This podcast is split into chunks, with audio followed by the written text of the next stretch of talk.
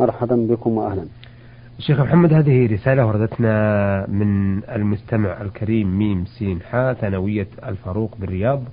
يقول في رسالته قرأت في كتاب الأذكار في باب في مسائل تتفرع على السلام أنه حرم التقبيل والمعانقة للشاب أو الرجل الجميل والأمرد وذكر أن المذهب الصحيح عنده تحريم النظر إلى الأمرد والحسن ولو كان بغير شهوة.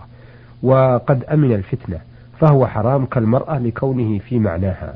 ما رأي فضيلتكم في هذا القول؟ نرجو آه، أن يقرن القول بالإجابة أو أن يقرن قولكم في الإجابة بالدليل. الحمد لله رب العالمين وأصلي وأسلم على نبينا محمد خاتم النبيين ورسول رب العالمين وعلى آله وأصحابه ومن تبعهم بإحسان إلى يوم الدين. هذا الذي رآه النووي رحمه الله في كتاب الأذكار من تحريم النظر إلى الأمرد مطلقا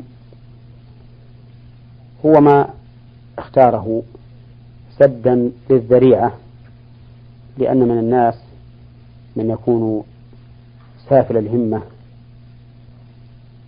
والإرادة فينزل بنفسه إلى أن ينظر إلى المردان نظره إلى النسوان. وهذا شيء موجود ويكثر ويقل بحسب الأماكن والأزمان. وحيث إن هذا الأمر خطير جدا وأن مسألة التعلق بالمردان لها عواقب وخيمة منها أنها قد تؤدي إلى اللواط والعياذ بالله وهو الفاحشة النكراء التي عقوبة من مارسها بل من فعلها ولو مرة واحدة وهو بالغ عاقل غير مكره عقوبته أن يعدم بكل حال. ولو كان غير محصن لقول النبي صلى الله عليه وسلم من وجدتموه يعمل عمل قوم لوط فاقتلوا الفاعل والمفعول به. وهذا وإن كان بعض العلماء ضعفه لكن يؤيده إجماع الصحابة رضي الله عنهم على قتل الفاعل والمفعول به وإن كانوا قد اختلفوا في كيفية قتله. ويؤيده من النظر أن هذه الفعلة الخبيثة فعلة منكرة. وصفها الله تعالى على لسان لوط عليه الصلاة والسلام بوصف أبلغ من وصف الزنا. قال الله تعالى في الزنا ولا تقربوا الزنا إنه كان فاحشة. أي فاحشة من الفواحش. ولكن لوطا قال لقومه أتأتون الفاحشة؟ وأن هذه يدل على عظم مدخولها أي مدخول ال وهو الفاحشة فهي الفاحشة النكرى التي لا يقرها شرع ولا طبع سليم. ولهذا كان القول الراجح الذي رجحه شيخ الإسلام ابن تيمية وغيره من المحققين أن جريمة اللواط حدها الإعدام بكل حال ما دام الفاعل والمفعول به بالغا عاقلا غير مكره. وبناء على هذه النتائج التي قد يكون سببها المثير لها هو النظر رأى بعض أهل العلم ما رآه النووي رحمه الله في تحريم النظر إلى الأمرد والشاب الحسن خوفا من الوقوع بهذه الفتنة العظيمة. ولكن هذا القول مرجوح. ما لم يتحقق أنه وسيلة. فإن تحقق أنه وسيلة وصار الإنسان إذا نظر تحركت شهوته فإنه حينئذ يجب النظر يجب الكف عن النظر وغض البصر. نعم. ويدل على ضعف هذا القول وأنه ليس على إطلاقه أنه ما زال في الرجال منذ عهد النبي صلى الله عليه وسلم من يكون شابا حسنا كما في الفضل بن عباس رضي الله عنهما فإنه كان شابا جميلا وسيما. ومع ذلك لم يحرم النبي صلى الله عليه وسلم النظر إليه. ويؤيده أيضا أنه لو كان النظر إلى المردان والشباب من الذكور محرما كما هو في المرأة لكان يجب على هؤلاء أن يحتجبوا كما يجب على النساء أن يحتجبن ولا قائل من أهل العلم بذلك. أنه يجب على المردان أن يحتجبوا وأن يغطوا وجوههم في الأسواق وعند غير المحارم. فهذا القول ضعيف. ودليله ما سمعت من أن هذا لم يزل موجودا في الناس منذ عهد النبي صلى الله عليه وسلم إلى يومنا هذا ولم يأمر النبي عليه الصلاة والسلام بكف أو بغض البصر عن النظر إلى هؤلاء. وأيضا لو كان النظر إليهم محرما لوجب عليهم أن يحتجبوا كما يحتجب النساء. نعم ولكن إذا كان الإنسان يخشى على نفسه فهذه قضية عين نقول له هو بنفسه لا تنظر إلى المردان ما دمت تخشى على نفسك أن تتحرك شهوتك بالنظر إليهم. آه سؤاله الآخر يقول هل ورد أن الرسول صلى الله عليه وسلم قال في تحريك الإصبع في التشهد؟ آه والإشارة به أنه أشد على الشيطان من وقع الحديد. نعم ورد هذا ولكنني لا يحضرني الآن آه، الحكم على سنده بصحة ولا ضعف. نعم. إنما لا شك أن تحريك الأصبع في الصلاة في الجلوس بين السجدتين وفي التشهدين الأول والثاني أنه من الأمور المشروعة التي جاءت عن رسول الله صلى الله عليه وسلم. نعم. آه أيضا يقول يقول الرسول صلى الله عليه وسلم فيما معناه إذا كنت في البادية فارفع صوتك في الأذان فإنه ما من جن وإنس إلا فيشهد لك. يقول هل هذا الحديث صحيح؟ ثانيا إذا كان صحيح هل وجود الميكروفون في وقتنا الحاضر وأن مداه بعيد ووجود الراديو يعم على جميع الأماكن. هل هذا يدخل في مضمون الحديث؟ نعم هذا الحديث صحيح وهو في البخاري. وعمومه يتناول الصوت المسموع بواسطة وبغير واسطة. فإن المسموع بواسطة الميكروفون هو نفس صوت المؤذن. ولهذا يعرف الناس إذا سمعوا صوت الميكروفون يعرف يعرفون الناس أو يعرف الناس أن هذا فلان ابن فلان. وعلى هذا فظاهر الحديث العموم وأنه أي المؤذن إذا سمع صوته بواسطة أو بغير واسطة فإنه يشهد له. وفضل الله تعالى واسع. وأما في الراديو فنقول أيضا مثل ما قلنا في مكبر الصوت بشرط أن يكون النقل مباشرا. أما إذا كان مسجلا فإن الظاهر أن ذلك لا لا يشمله. نعم. آه هذه الرسالة وردتنا من المستمع لم يذكر اسمه يقول هل يجوز لشخص أن يقرأ الفاتحة وبعد إكمال التعزية يقبض مالا من صاحب التعزية؟ فهل المال يعتبر حلال أم حرام؟ نقول إنه لا يجوز للمرء أن يأخذ شيئا على تلاوة القرآن وإنما يجوز الأخذ على تعليم القرآن.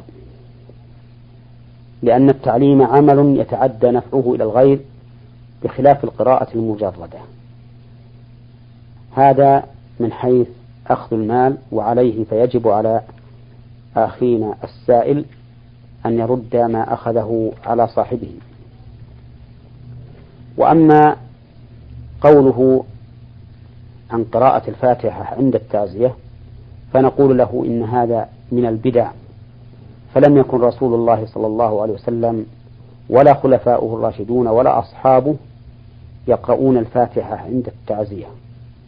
وإنما كانوا يعزون المصاب بالميت بما يليق بحاله أي بما يكون سببا لتقويته على تحمل هذه المصيبة لأن التعزية معناها التقوية.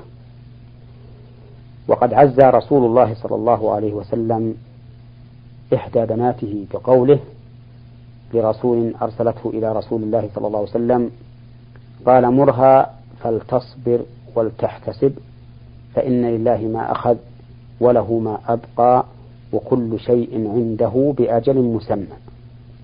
فمثل هذه الكلمات العظيمة لا شك أنها تؤثر على المصاب.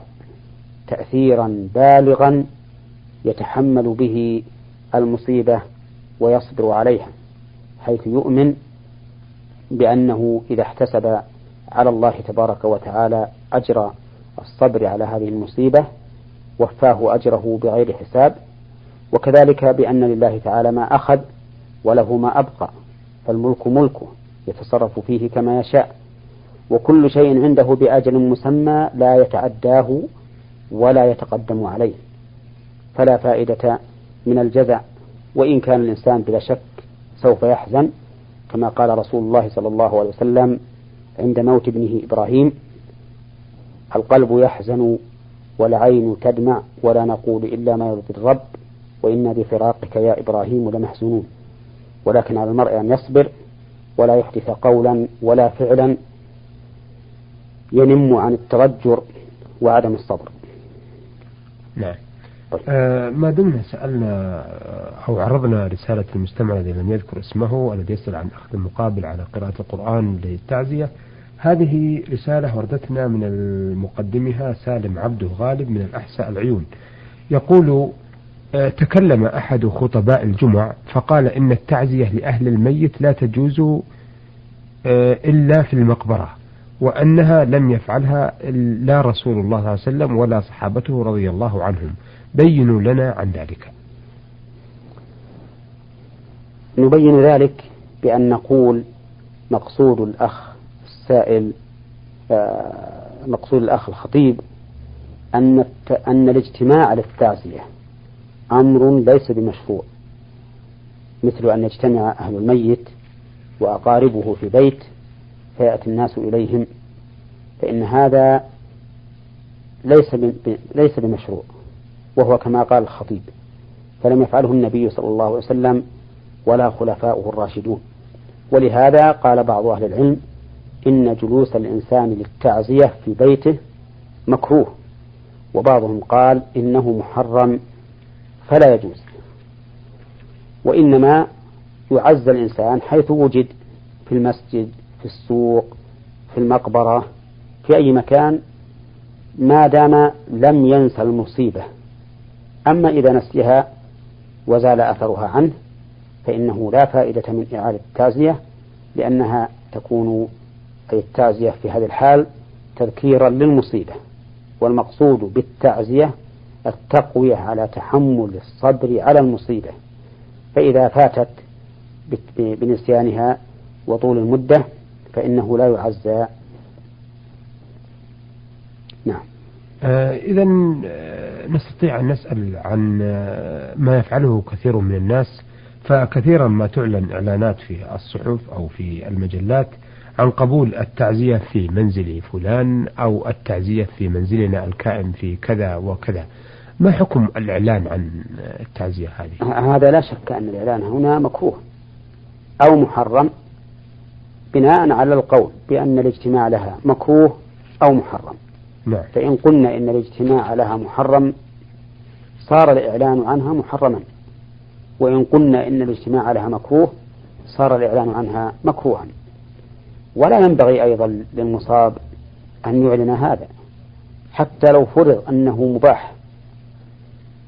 فإنه لا ينبغي أن يعلن لأن معنى ذا معنى إعلانه أنه يقول للناس تعالوا عزوني أو تعالوا عزوني. وهذا أمر لا يستساغ طبعا وليس بمحمود شرعا. نعم. آه، سؤاله الثاني يقول ما حكم من لا من لا يؤدي تحية المسجد وقت المغرب؟ قول السائل وقت المغرب ظاهره أنه بعد آذان المغرب. وإذا كان كذلك فإن الجالس عاص لرسول الله صلى الله عليه وسلم. لقول رسول الله صلى الله عليه وسلم إذا دخل أحدكم المسجد فلا يجلس حتى يصلي ركعتين. وهنا دخل المسجد بدون وقت نهي فإذا جلس فقد عصى رسول الله صلى الله عليه وسلم في أمر لا معارض له. أما إن كان مراد السائل من حضر لصلاة المغرب قبل غروب الشمس وجلس فإن هذا أمر مختلف فيه بين أهل العلم بناء على أن الحديث الذي ذكرنا إذا دخل أحدكم المسجد فلا يجلس حتى يصلي ركعتين له معارض وهو نهي النبي صلى الله عليه وسلم عن الصلاة بعد العصر حتى تغرب الشمس. فيرى بعض العلماء أن من دخل المسجد وقت العصر فإنه يجلس ولا يصلي تحية المسجد. ولكن الراجح أنه يصلي تحية المسجد ولو دخل بعد العصر ولو دخل قبيل الغروب لعموم قول الرسول عليه الصلاة والسلام إذا دخل أحدكم المسجد فلا يجلس حتى يصلي ركعتين بل إن رسول الله صلى الله عليه وسلم دخل رجل وهو يخطب يوم الجمعة فجلس فقال أصليت؟ قال لا. قال قم فصل ركعتين. وتجوز فيهما. فإذا كان الإنسان مأمورا حتى في هذه الحال حال الخطبة التي يجب الإنصات لها أن لا يجلس حتى يصلي فما بالك بما إذا دخل في غير هذه الحال؟ ثم إن حديث إذا دخل أحدكم المسجد فلا يجلس حتى يصلي ركعتين هو حديث محكم لم يخصص بل عمومه محفوظ. وأما حديث النهي عن صلاة العصر عن الصلاة بعد العصر فإنه حديث مخصوص بأشياء يقر بها من منع تحية المسجد في هذا الوقت. فإذا كان مخصوصا بأحاديث أو بأحوال معينة دل على أنه عام غير محفوظ. والعام غير المحفوظ اختلف الأصوليون هل يبقى عمومه حجة أو لا. والصحيح أنه يبقى حجة فيما عدا التخصيص ولكن عمومه يكون ضعيفا.